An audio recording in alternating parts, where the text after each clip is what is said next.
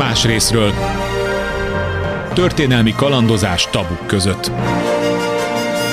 Rózsa Péter műsora.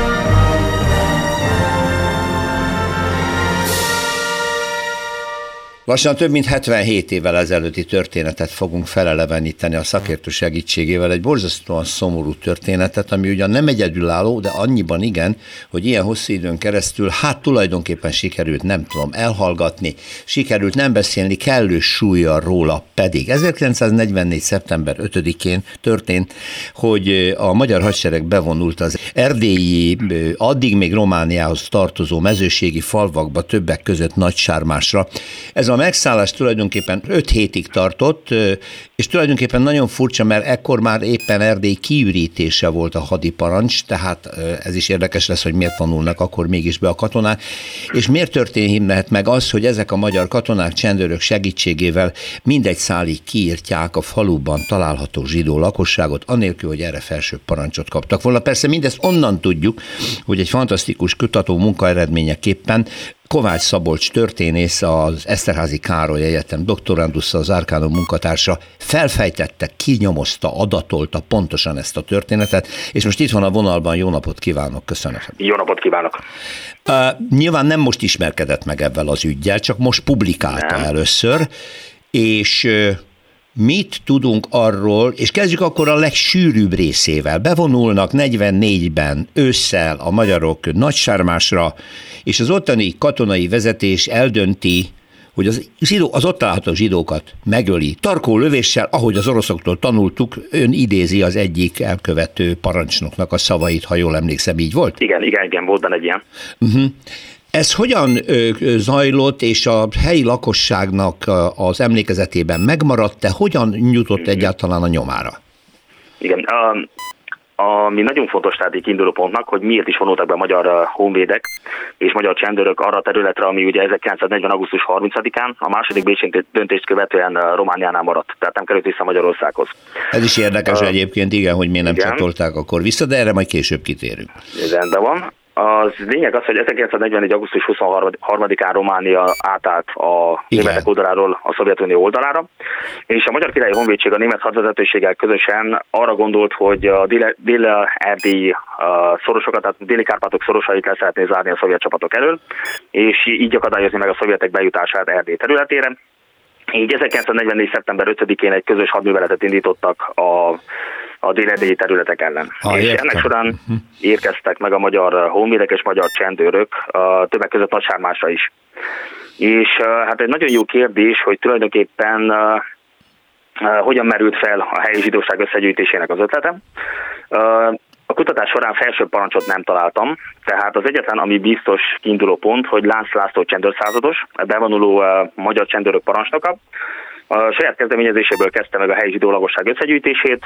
Valószínűleg részben ezt az motiválta, hogy ugye Észak-Erdélyben 1944 tavaszán már lezajlott a zsidóság getosítása és deportálása. Így Lánc Lászlónak mint egy kézenfekvő volt, hogy akkor ezt a, a megszállt területen is véghez vigye. Tehát, hogy folytatja azt, amit már ugye megkezdett a megszálló magyar hadsereg. De ugye azt is feltárta, hogy ezt megelőzően, amikor bevonultak, akkor ugye hírükre a zsidók elmenekültek a faluból, több mint 120 valahány zsidó keresett menedéket a környező településeken, mert tudták, hogy mi zajlott le korábban már az erdélyi Igen. zsidókkal, és akkor őket visszacsábította a katonai vezetés, hogy nem lesz semmi bajotok, gyertek, ugye? Igen. Tehát 1944. augusztus végén 195 zsidó lakos volt Nagysármás területén, ezt uh-huh. így nagyjából pontosan tudjuk, hogy kényszerlakhelyen voltak, és a magyar uh, honvédség meg csendőrség bevonulásának híre jó részük elmenekült, viszont a magyar közigazgatás kiadott egy proklamációt, hogy uh, senkinek se románnak, se zsidónak bántódása nem esik és ennek köszönhetően tértek nagyon sokan haza. Ennek ellenére ugye szeptember 8-án, tehát három nappal a megszállás után kezdetét vett a zsidóság összegyűjtése. És nem kimértek senkit, tehát nőket, gyerekeket és férfiakat is begyűjtöttek egy ideiglenesen létrehozott internáló táborba. Hm egy román pályaőr, elmenekült román pályaőrnek a házába, Johan Popnak a házába gyűjtötték be őket. Uh-huh.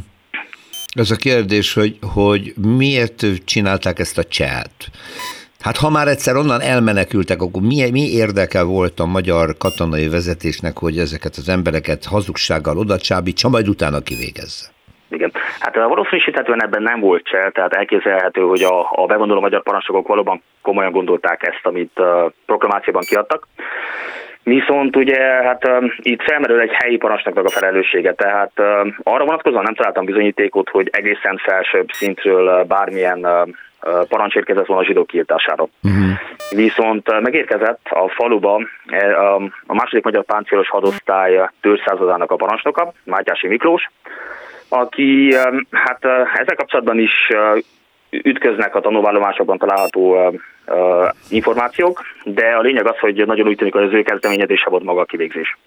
Tehát Lánszászó Csendőr százados ő a zsidóságot miután összegyűjtötte, Kolozsvárra szerette volna szállítani, és ott az ottani téglagyárban, ahol korábban volt a gettó, Aha. és ott átadta volna őket a németeknek, akik valószínűleg ugyanúgy deportálták volna őket Auschwitzba, vagy már ha meg tudták volna valósítani a szarott körülmények között. Igen. Csak hogy Mátyási Miklós százados felvetette, hogy minek kell a zsidókat etetni, bízzák rám, és ő elintézi. Aha. És uh, háború utáni tanúvallomása szerint, amit a Budapesti Népbíróság előtt tett, a csendőparancsnokok azért ettől nagyon óckodtak eleinte, viszont hát meggyőzte őket, és akkor vette kezdetét a konkrét kivégzés megszervezése. Azt hogy sikerült kinyomoznia, hogy hogyan történt a zsidók kivégzése? Ugye elhangzik ott az ön tanulmányában, hogy az ottani református papnak a kérdésére, aki aggódott, hogy a római katolikus. Római katolikus kér, pap kérdezte, hogy igen, katolikus pap. aggódott, hogy mi lesz a zsidókkal, miért gyűjtik össze, és akkor egy ilyen, ilyen cinikus válasz volt, hogy mi történik velük, azt mondja, a Mátyási mondta? Lánszázados, lánc, Ő mondta, hogy úgy igen. megtanultuk az oroszoktól? Igen, megtanultuk az oroszoktól tarkolni, és hát igen, ez, ez a tanulmányban szerepel, amit a, a római katolikus plébános később, később egy román bíróság előtt tett.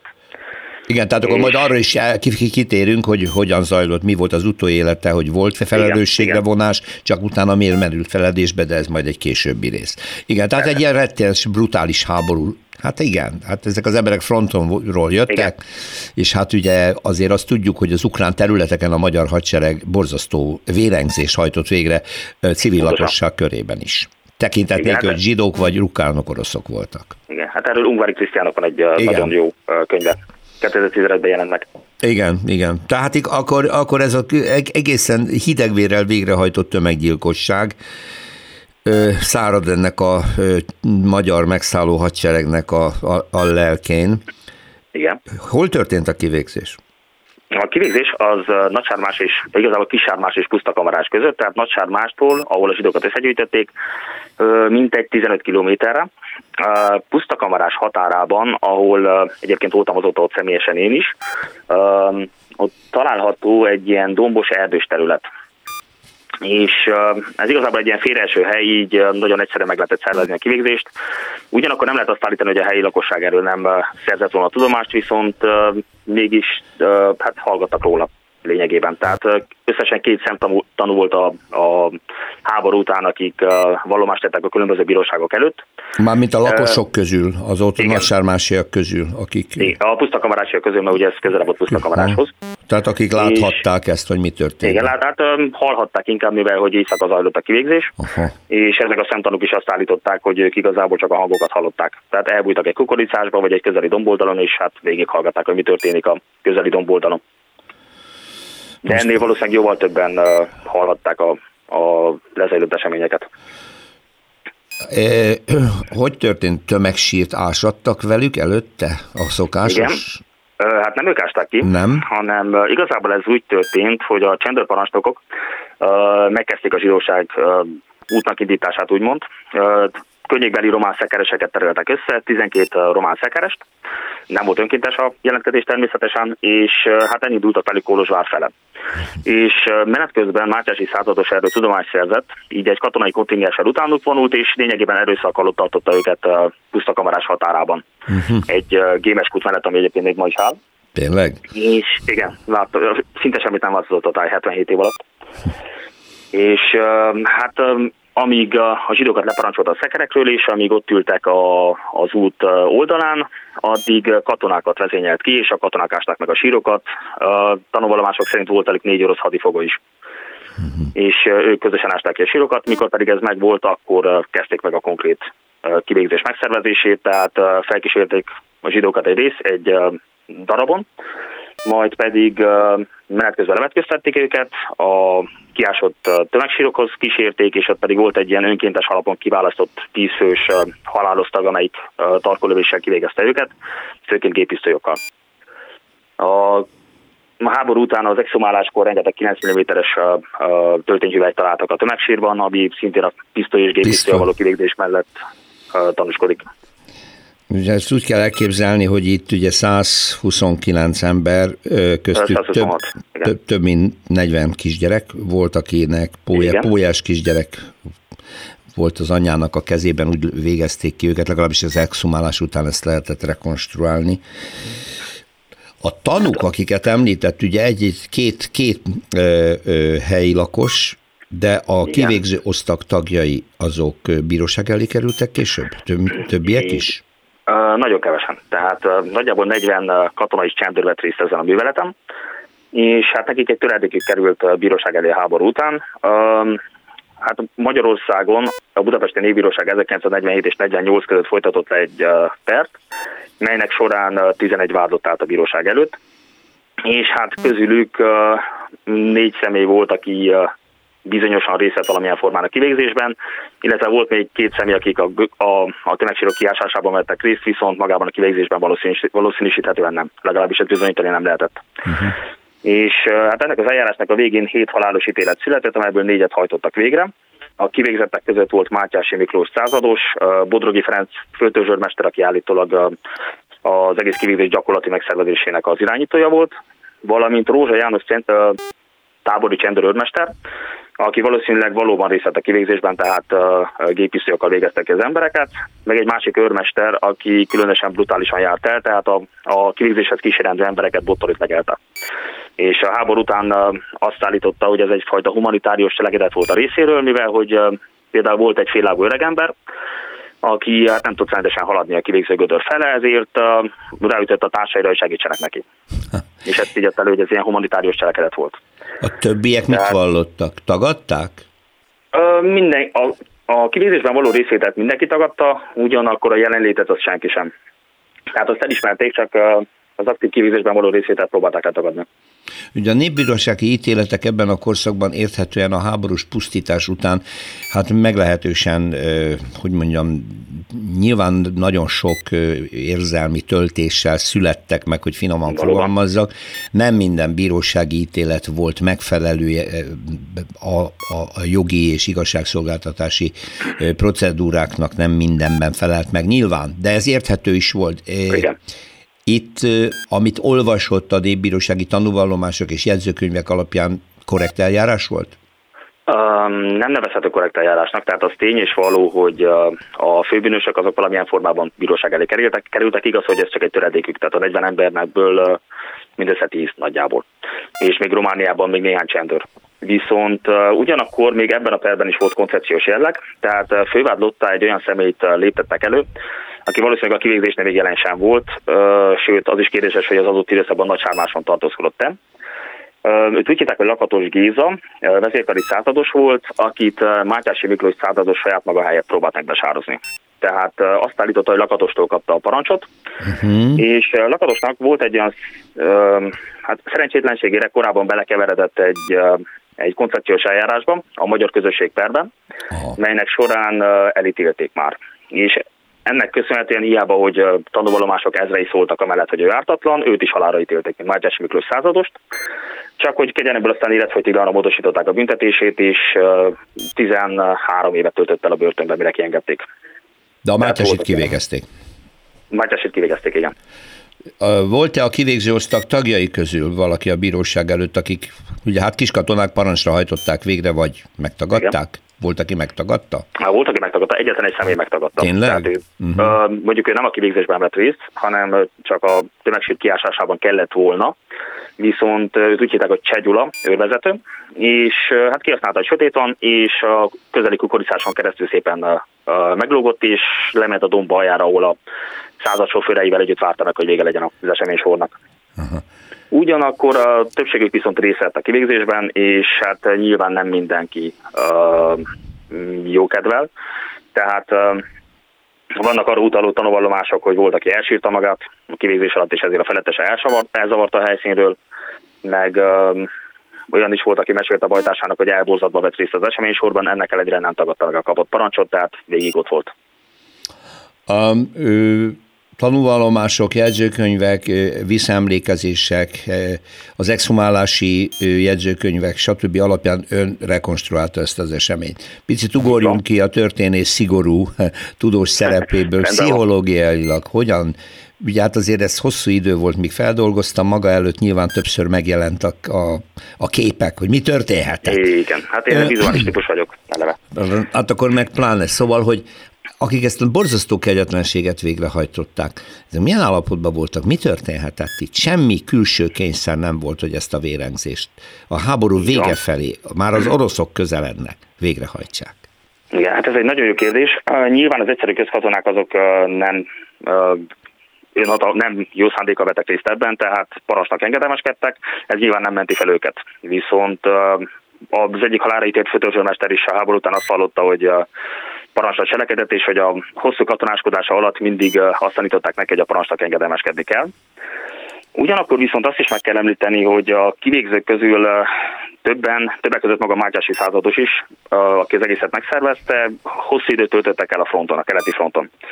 És véleményem szerint azért ez egy fontos tényező, mivel már itt tapasztalatos dolgokat, és Mátyási kapcsában adatunk arról, hogy ő végezhetett ki embereket már a keleti fronton. Uh-huh. Így valószínűleg fokozatosan brutalizálódtak, és így elvesztették ezt az általános emberi erkölcsöket, mondjuk úgy.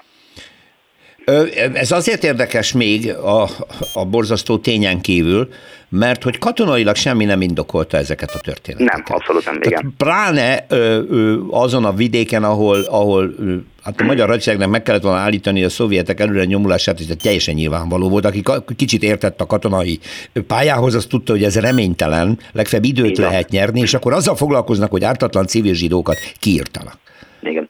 Hát a Mácsási századosról az előélete kapcsán is tudjuk, hogy nagyon elvakult, egyrészt nagyon elvakult antiszemita volt, másrészt pedig elvakult németbarát, és hát igazából már a háború előtt is meglehetősen erőszakos ember hírében állt. Hmm. Tehát uh, vannak naplófejezések, meg visszaemlékezések, ezek egy része még a könyvben nincs benne, mielőtt utólag kerültek elő, és um, hát csak hogy egy példát említsek, 1941 áprilisában részt Jugoszlávia lerohanásában, hmm. ahol uh, Szentania volt annak, hogy eszék mellett a mai Horvátországban a német katonák horvát civileket lőttek agyon. És uh, hát ez egy ilyen kisebb vitát váltott ki a jelenlévő magyar tisztek közül, hogy akkor ez most mennyire volt jogos. És Mártyási volt az, aki azt mondta, hogy uh, a háborúban minden eszköz meg van engedve, a civil lakossággal szemben is, és hogy megfélemlítést kell alkalmazni.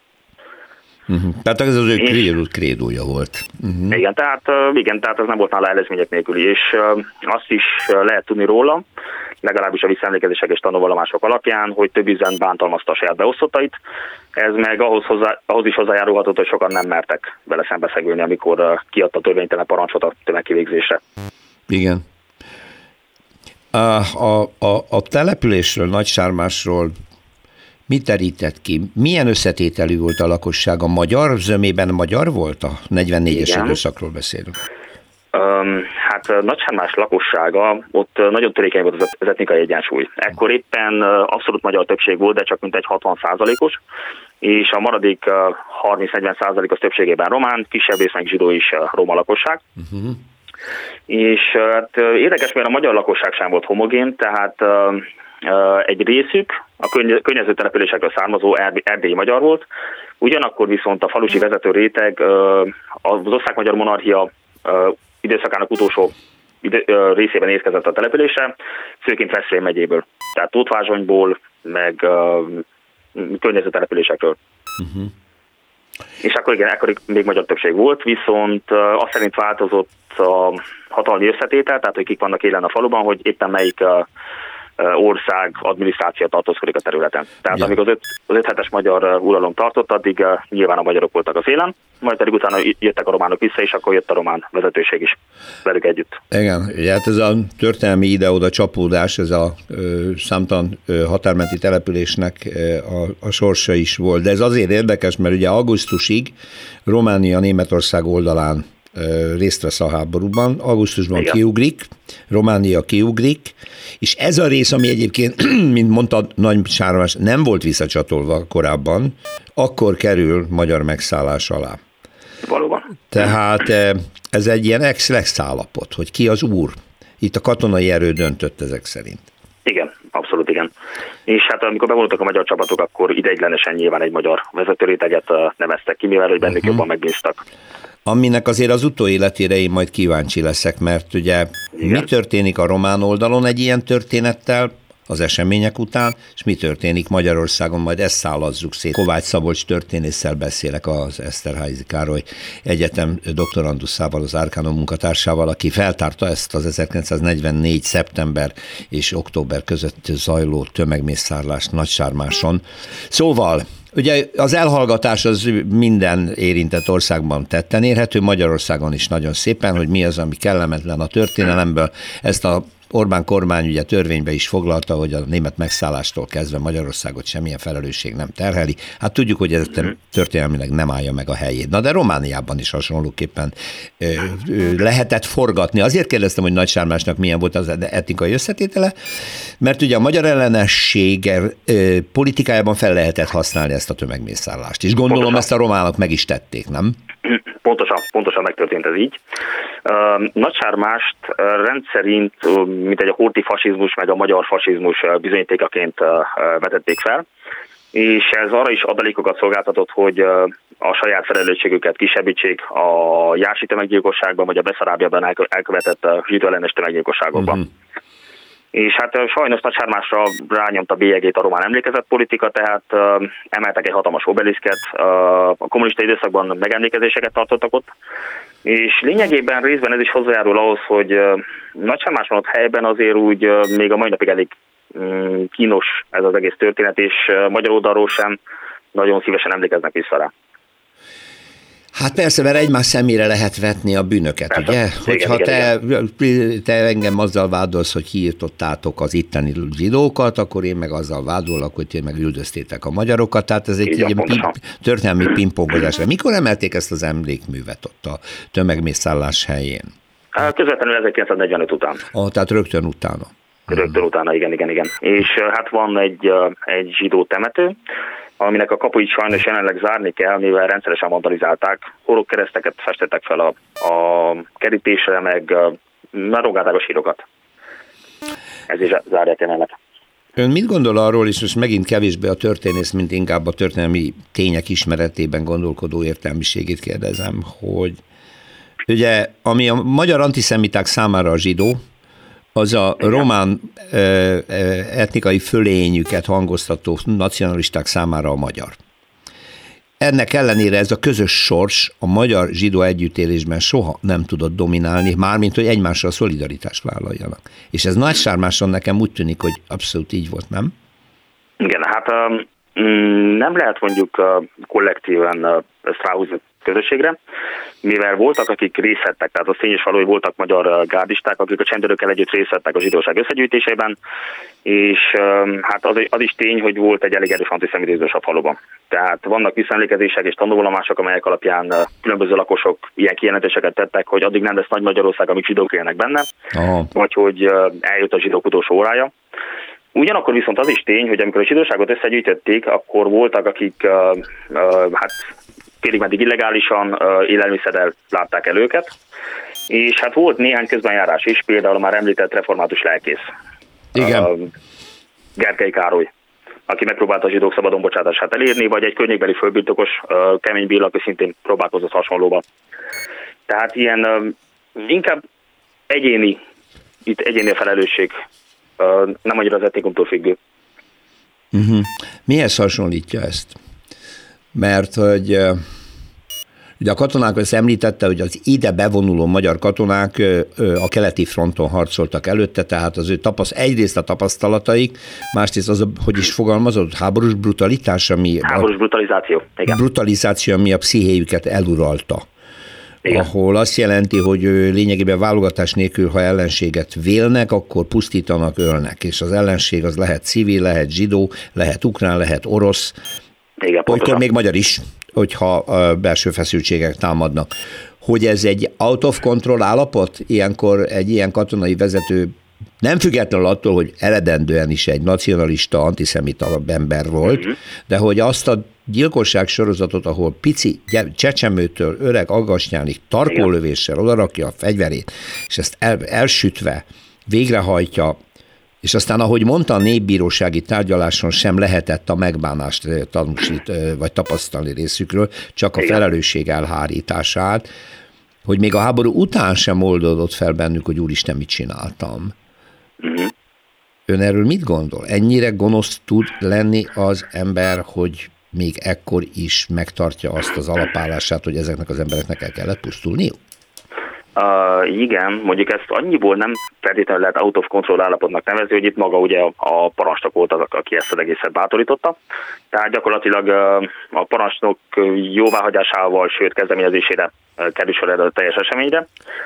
És uh, hát igen, ez egy nagyon jó kérdés, uh, mondjuk pszichológus nem vagyok, de valószínűleg már amennyiben meg is bánták, próbálták ezt valahogy tehát kicsinyíteni, tehát a saját felelősségüket. Tehát ha meg is bánták, nem akartak érte bűnhődni, mint egy, mondhatjuk így is. Értem én ezt, csak nem akarom most nagyságrendileg nyilván más ügyről van szó, a Nürnbergi perről, a német háborús igen, bűnösök igen, igen. peréről, ahol a legtöbbjükben a mérhetetlen cinizmus, megmaradt fölény érzet, az elutasítása minden bűnnel való szembenézésnek, stb. Hát ugye birodalmi szemléletből, birodalmi tapasztalatból, birodalmi élményekből fakadva ők már a saját identitásukat őrizték a halál árnyékában is, ami ami, ami talán érezhető. De azok a kis emberek, akik részt vesznek ebben a darálómalomban, vagy ebben a pergőtízben, hogy Sárát idézzem, Igen Később ezt nem akarják helyre tenni. Tapasztalt olyat, látott olyan jegyzőkönyvet tanulvallomást, ahol valaki is azt megpendítette, hogy a francba hogy keveredtem én ebbe bele? Nem, egyáltalán, egyáltalán ilyen tanulvallomást láttam. Hm. És hát igazából felmerül, tehát uh, itt felmerül a háború előtti és alatti magyar adminisztrációnak a felelőssége, ugye a román oldalon meg a románi is, amiért ugye hát évtizedeken keresztül az antiszemita politikát azt folytatta, és fokozatosan fosztotta meg az emberi mi voltoktól a zsidó lakosokat. Tehát úgy a romániai, mint a magyarországi zsidó lakosokat. Így egy adott ponton már valószínűsítetően több embernek is evidens volt, hogy a zsidókkal szemben az általános emberformák betartása az nem szükségszerű. És hát ez, ezt is egy lehetséges magyarázatnak látom. Igen, tehát, tehát hogy a... uh-huh. elvesztették az emberi mi voltukat előttük. Uh-huh, tehát, hogy a köz... Pusztán azért, mert zsidók voltak. Igen, tehát a közbeszédben elfogadottan normává vált, hogy ezek nem emberek, ezeknek úgy is el kell tűnni. Pontosan, pontosan, igen. Ki elfogadta, hogy meg is ölik őket, ki csak eufemisztikusan azt mondta, hogy hát menjenek. Igen. Ez igen, a Romániában is ugyanígy zajlott? Persze, ez ugyanúgy jelen volt Romániában is, mint Magyarországon. Tehát Romániában is egy több évtizedre visszanyúló antiszemita politika volt jelen.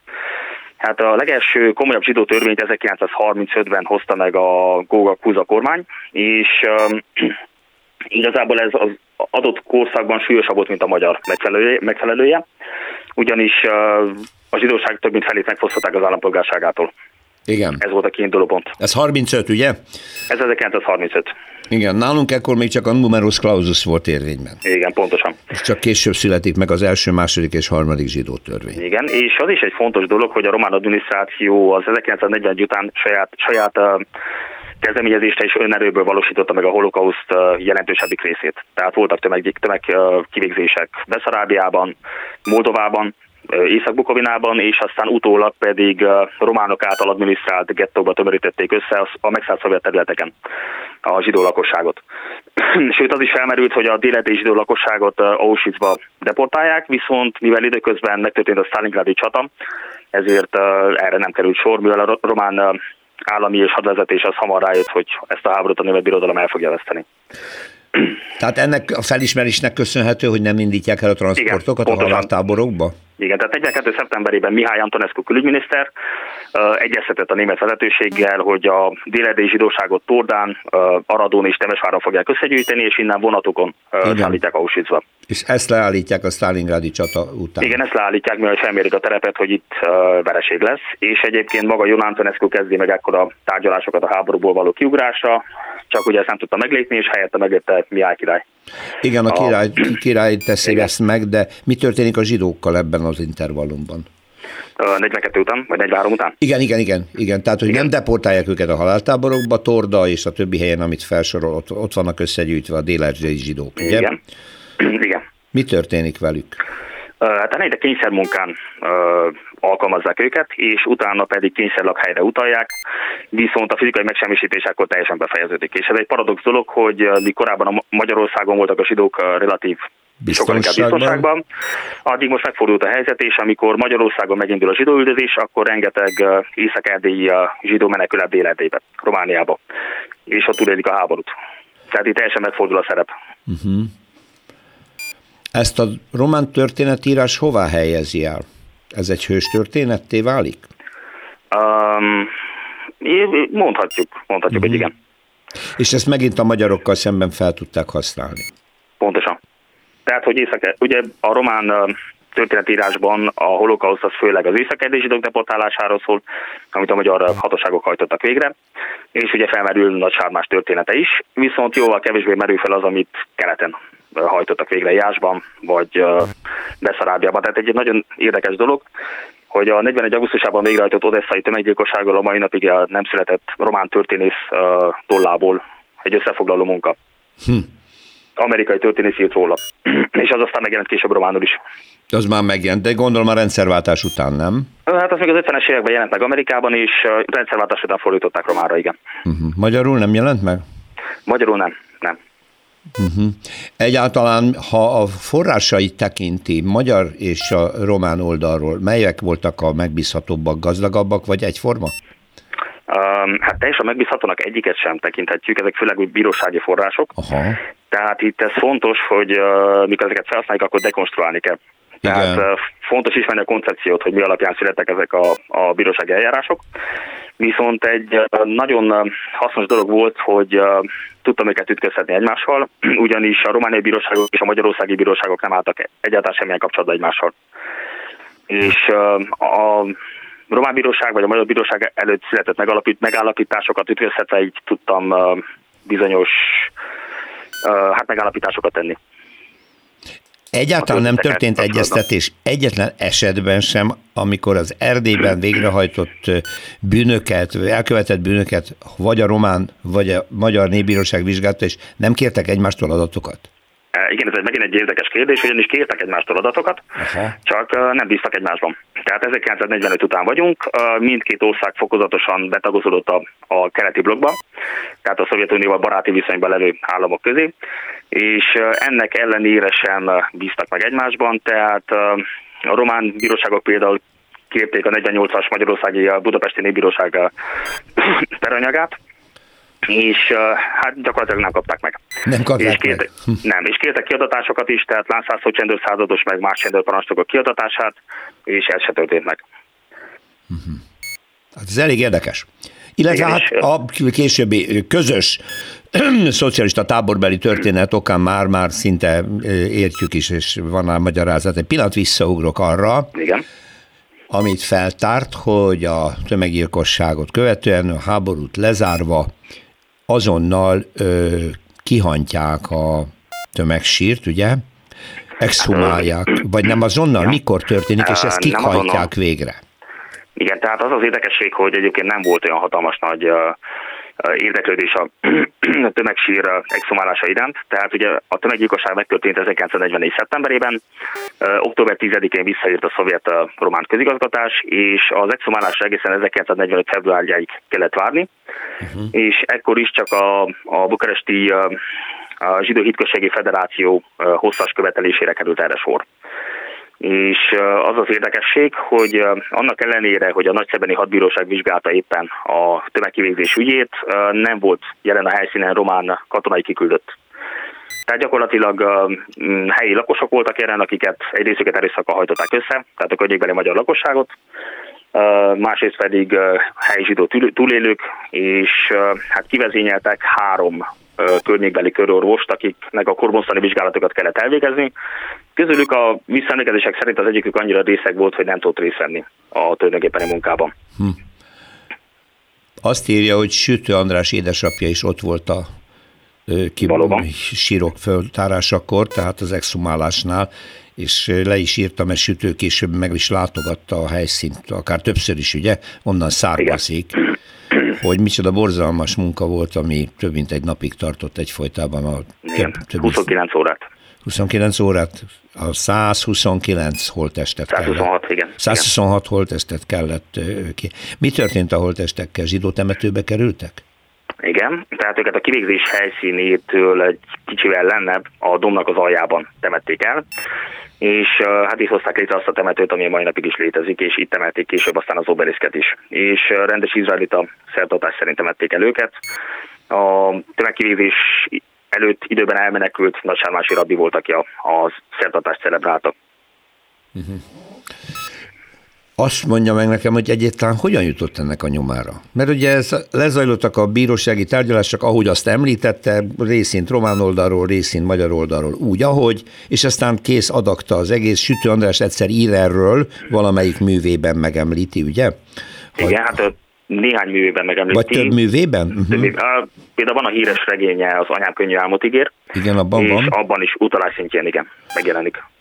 Az a Bertalanél Szent Bertalané a lelkünkön című visszaemlékezés. Tényleg ez az a rész, igen. Egyéb irodalmat nem talál róla, csak a bírósági tárgyalásokat. Nem. Mármint, hogy a forrásokat, igen, nem, igen. Nem, tehát konkrét forrásokat. Ez egy érdekes dolog, hogy semmilyen hivatalos dokumentum nem maradt fenn a tömeggyilkosság kapcsán. Mondjuk ez igazából annyira nem meglepő, két okból kifolyólag sem, mivel egyrészt maguk az intézkedő parancsnokok is tudták, hogy amit végrehajtanak, az, az törvénytelenség, és még a korabeli magyar törvények szerint is szankcionálható lehetett volna. Arra van, másik... arra van utalás, hogy a parancsnokok ö, arra utasítják az embereket, hogy soha erről ne beszéljenek? Pontosan. Igen? Az összes jelenlévő parancsnok sorakoztatta a katonáit, és kijelentették, hogy erről beszélni nem szabad, akinek pedig eljár a szája, az hadbíróság elé kerül. Aha, Ennek ellenére mondjuk azért terjedtek plegykák a századon belül, tehát ez a háború utáni tanúvallomásokor derült ki, hogy mindenki nagyon is tisztában volt azzal, hogy mi történt előtte. Igen, bocsánat, hogy közbezágtam, mert mondta, hogy milyen dokumentumokat talált még. Igen. Um, igen, fontos, hogy hivatalos dokumentumok nincsenek, és uh, részben azért sem, mivel eleve 1944 uh, második felében nagyon kevés levételi dokumentum maradt fenn. Úgy a magyar, mint a romániai bíróságokban. Ez abból a szempontból érthető, hogy egy nagyon kaotikus időszak volt, és hát harcok zajlottak Erdély területén. Igen, de nem is, nem is adminisztráltak, tehát nem is születtek dokumentumok, gondolom, ebben a nagyon nem. zavaros időszakban. Valószínűsítetően nem, nem igazán. Uh-huh. Azt kérdeztem, és aztán közbevágtam, nem engedtem a válaszát, hogy hogyan akadt rá erre a konkrét eseményre? Uh-huh. Ez egy nagyon jó kérdés, igazából egy résztéma felől akadtam rá, ugyanis én korábban Kolozsváron végeztem a történelem egyetemet, és ott a, a Kolozsvári Népbíróság tevékenységével foglalkoztam, erről írtam a mesteri záródolgozatomat, és hát ennek során találkoztam nagysármási eseményekkel is, és nagyon megragadta a fantáziámat, hogy bárhol olvasok róla, gyakorlatilag egy mondatban intézik el az egész történetet. Tehát csak annyit lehet tudni, hogy 44. szeptemberében, még a pontos napot sem tudjuk, a magyar királyi csendőrök kivégezték a helyi zsidókat, és ezzel pont. Ennyi. Tehát nem volt és ebből volt, indult el, ebből az egy mondatból. Uh, igen, és uh, nagy szerencsében is volt része, mivel uh, megkeresett a Clio intézetnek a vezetője, uh, Gellért Ádám, uh-huh. aki uh, uh, hát korábban az Egyesült Államokban a United, United States Holocaust Memorial Museumban volt uh, gyakornok, Igen. és ott pedig rábukant egy jó nagy adag digitalizált uh, levétári forrásra, amit Bukarestből digitalizáltak, és úgy került ki hozzuk. És eh, mikor ezt elolvastam, utána kiderült, hogy a Budapest főváros levéltárában meg megvan a Magyarországi Bírósági Anyag, és akkor ez már egy nagyon jó kiinduló pont volt. És akkor Tehát in... 5000 dokumentum. Innen tudta visszafejteni, és akkor a Clio intézetnek a honlapján publikálta először ezt a tanulmányt. Pontosan, igen, online is, ha minden jól megy, akkor júniusban kijön a nyomtatott formában is. Uh-huh. Azt a múlt és jövő kiadó fogja kiadni. Folytatja-e ezen a szálon megye tovább, keresse további eseményeket, amelyeket nem tártak föl, vagy ezt egy olyan modellértékűnek tekinthetjük, ami sajnos a keleti fronton a magyar hadsereg által elkövetett bűnök sorába illeszkedik. Igen, hát um, az igazság az, hogy Erdély területén is voltak még más események, hasonló események. Um, ezekben mondjuk nem zsidókat gyilkoltak meg, hanem román polgári lakosokat, vagy akár roma lakosokat is, például Nagy Szalontán. És úgy szintén, tehát román oldalról is voltak azért tömeggyilkosságok, amik még nincsenek feltárva, tehát ezzel lehetne hosszabb foglalkozni. Hogy én leszek, aki ezt megteszi, azt még nem tudom megmondani, ugyanis hát jelenleg nagyon kevés idő van a kutatásra, mert teljesen mással foglalkozom munkaszintjén. Uh-huh. Viszont a jövő, jövő eldöntő, igen. Vagy átveszi valaki öntől még ezt a stafétát, erre mm, gondol? Nagyon szívesen. Én nagyon szívesen, én, én szívesen betanítok bárkit. Hát a, a, a forráskutatás az különben is egy a mai időkben rettenetesen fontos, amikor a digitalizált térben mindenki azt hiszi, hogy az első kézből hozzájutott információ az autentikus, és nem is ellenőrzi Igen. mindig. Az ön munkájában pedig borzalmasan fontos, hogy mindent 50-szer leellenőrizni, hogy valóban az pontosan, úgy volt, pontosan. nem volt úgy, és hát persze ebben, ebben, ebben, amint elmondott, nem volt bizonytalanság, mert minden dokumentum, amit felhasznált, az úgy tűnik, hogy hiteles. Igen, hát igen, ez, ebben van egy nagy adag felelősség is, mivel most tegyük felmondok egy banális példát, hogyha valakit ártatlanul megvádolok. Igen. Igen, tehát én igyekszem történészként sohasem a bíró meg az ügyész szerepét játszani, ugyanakkor valamilyen szinten rá kell mutatnom egyes részeknek a felelősségére is és hát igen, ezért igyekeztem nagyon óvatosan eljárni.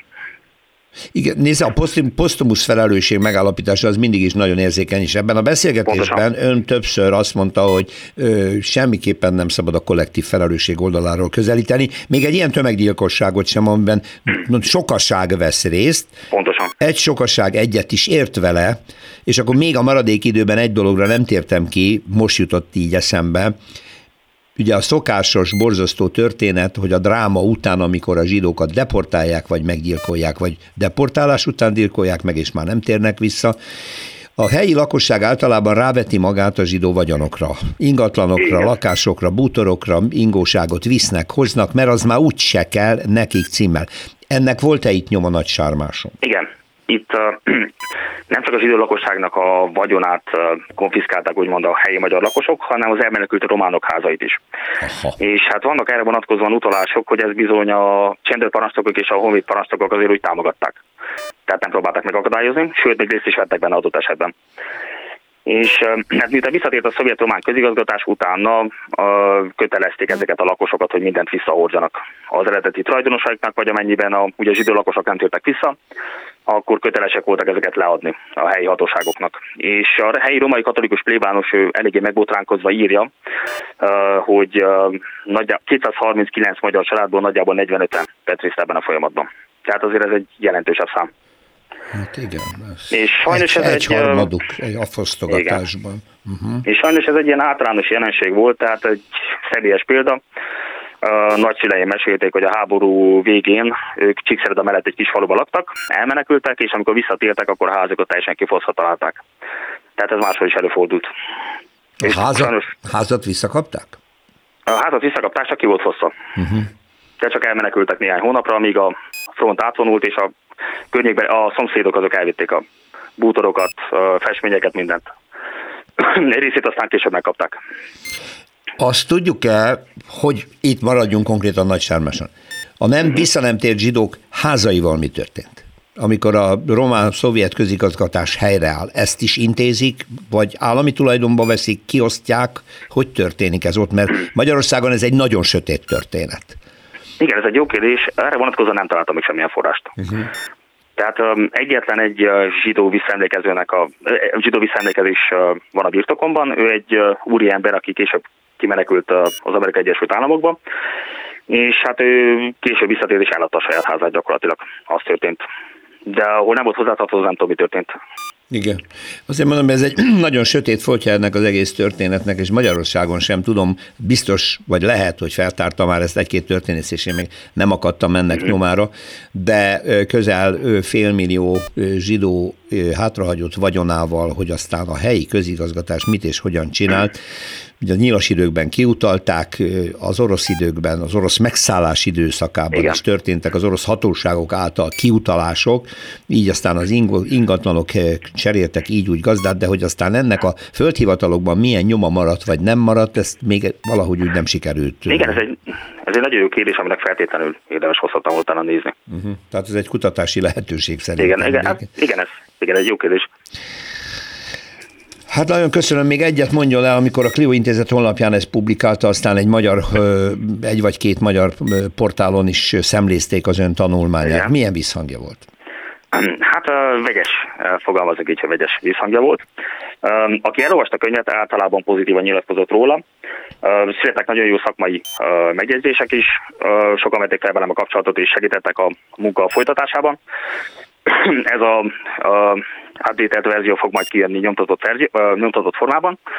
Ugyanakkor viszont az átlag kommentelők, hát ők eléggé hát hozták a formájukat. Tehát volt a legsúlyosabb kijelentés az talán az volt, hogy le kéne fejezni engem és a különítétet vezetőit, majd a fejünk kell focizni uh-huh. Erdély földjén. Ezek kívül rendszerint abban azt sérelmezték a kommentelők, hogy nem, visszafoglalás, nem visszatérésről írok Nagysármás meg pusztakabrás kapcsán, nem visszafoglalásról, holott a helyi magyar adminisztráció is ezt így neveztem. Uh-huh. És um, volt, aki azt írta, hogy megérdemelték az áldozatok, uh-huh. tehát elég, elég szomorú és elég lesújtó. Hát 77 év után ez a mérleg Igen. eléggé lesújtó. Persze mindig vonjunk ebből gyököt, mert az ilyen kommentelők Persze. ugye erős hangon és durván nyilvánulnak meg, a többség csendes. Igen, igen. Tehát, Tehát igen, nehéz is szembenézni múltal azért. Még mindig, igen. Nagyon igen. szépen köszönöm, gratulálok ez a feltáró munkához. Én remélem, hogy lesz utóélete, mert hát sajnos addig, amíg ezek a borzalmas bűnök így szépen elfedve maradnak, addig ilyen kommentelők egyre bátrabban jönnek igen, elő. Igen. Hát sajnos igen, ilyen. Igen. Kovács Szabolcs történésszel, az Eszterházi Károly Egyetem doktoranduszával, az Árkánum munkatársával beszélgettem. További jó munkát kívánok, és hogyha újabb kutatási eredménye lesz, akkor nagyon szívesen fogadok újra a Klubrádióban. Minden jót, én köszönöm, hogy rendelkezésünkre állt. Köszönöm a hallgatóknak és a figyelmet szerkesztőm Herskovics Eszter nevében. Búcsúzom, jövő héten újra találkozunk. Más részről. Történelmi kalandozás tabuk között. Rózsa Péter műsorát hallották.